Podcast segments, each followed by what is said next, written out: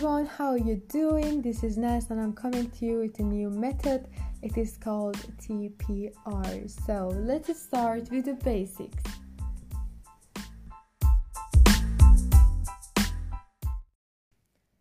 TPR stands for Total Physical Response, and what it basically is is a teaching method developed by a professor called James Asher that allows the teachers and the students to use movement in the classroom. It is the combination of movement and language to enhance language acquisition. It is coming from both the teacher and the student. I want to say it's just not one sided with the teacher doing the actions and the student watching it. No, it's double sided.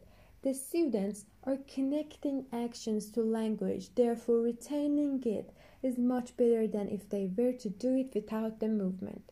Also, TPR taps into the three of the learners. I know there is more learners, but the three we're more focused on are visual, kinesthetic, and the last one is auditory learners.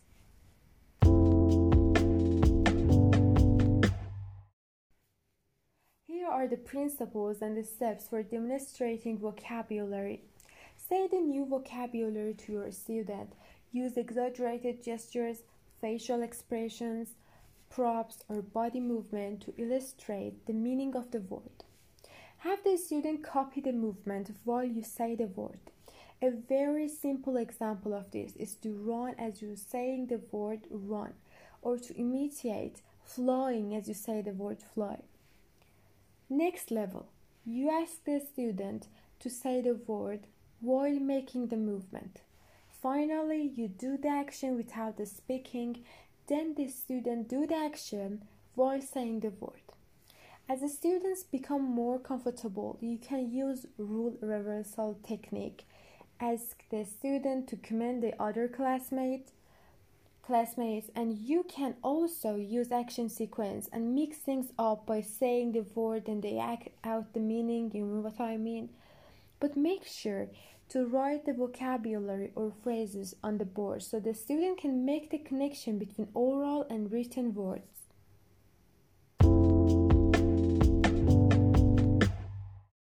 Now I'm going to talk about why we use TPR in the classroom and what are the advantages of using it. Well, there are two main reasons why this method is such an effective teaching method. Firstly, you need to look back how a student learned their native language before they even start saying a word, they are watching, listening, and imitating.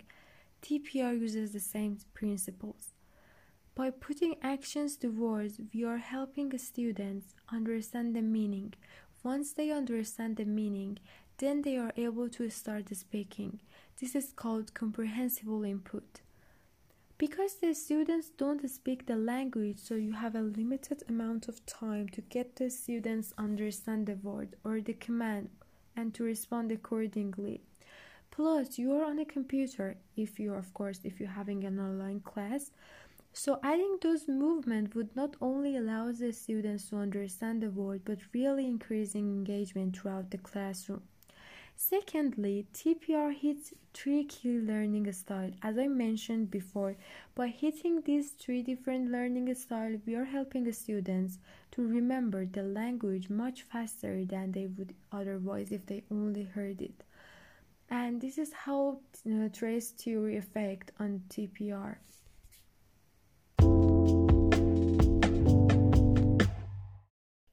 Here are some tips for TPR teachers.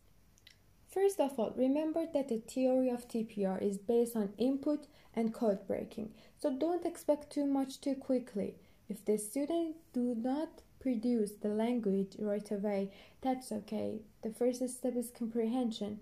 If they can hear a word and produce the gesture, you have gotten that far already.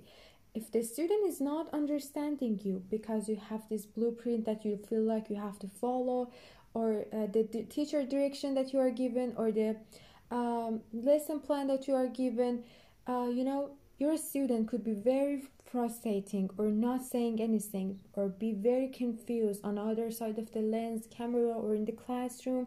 So be sure that you teach to the uh, students understanding and you adjust the instruction to that um, specific type of a student. The next tip is also a disadvantage in this method. When uh, we teach as a TPR teachers, we need to have full of energy and be active all the day. We need to keep our lovely smile and use facial expressions and make sure our gestures are easy to understand for the students and so on.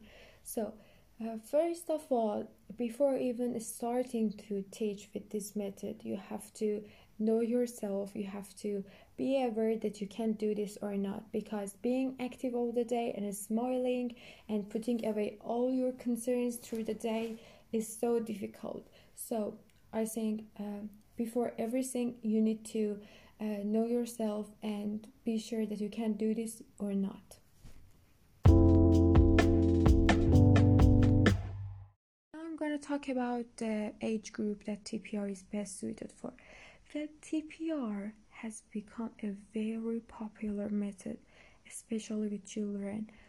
In a classroom with young learners, using this method could be as simple as pairing commands such as, um, for example, touch your nose or show me five fingers, and so on. Uh, also, children can easily sing along with the teacher to a song that integrates uh, movement with the language. Children are naturally curious about new things, which makes them less shy to express themselves using their entire body. Now, this question might come to your mind that does TPR work with adults too?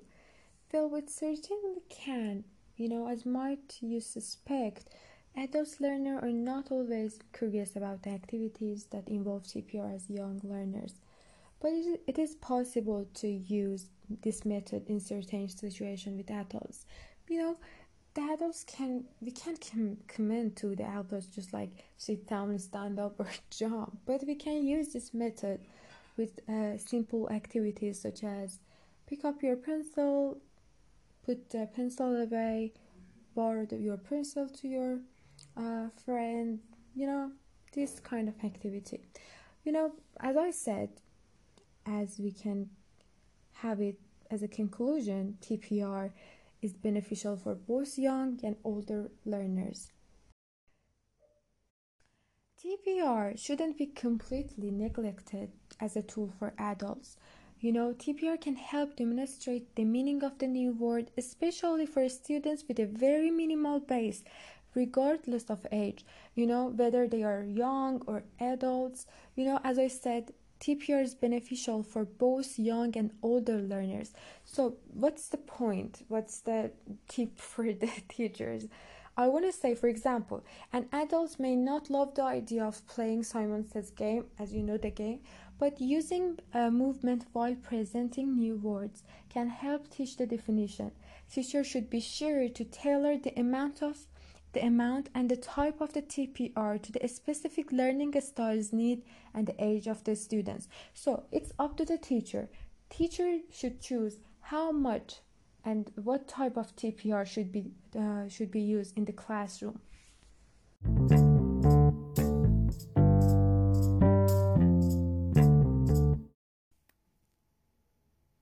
However, nothing is perfect. TPR also has its own drawbacks. For example, the first one that I can think of is that TPR isn't really creative. TPR doesn't really allow the learners to express themselves in a creative way, which I think it's a major setback. You know, um, students are not given the opportunity to express their own views and thoughts in a creative way. And the second thing that I can mention that you know the TPR isn't extremely is extremely limited. You know, not everything can be explained through TPR. Abstract concepts and words cannot be uh, understood easily by this method, and um, you know, I find TPR most effective when we are talking about action words words like uh, sit down, run, and other stuff.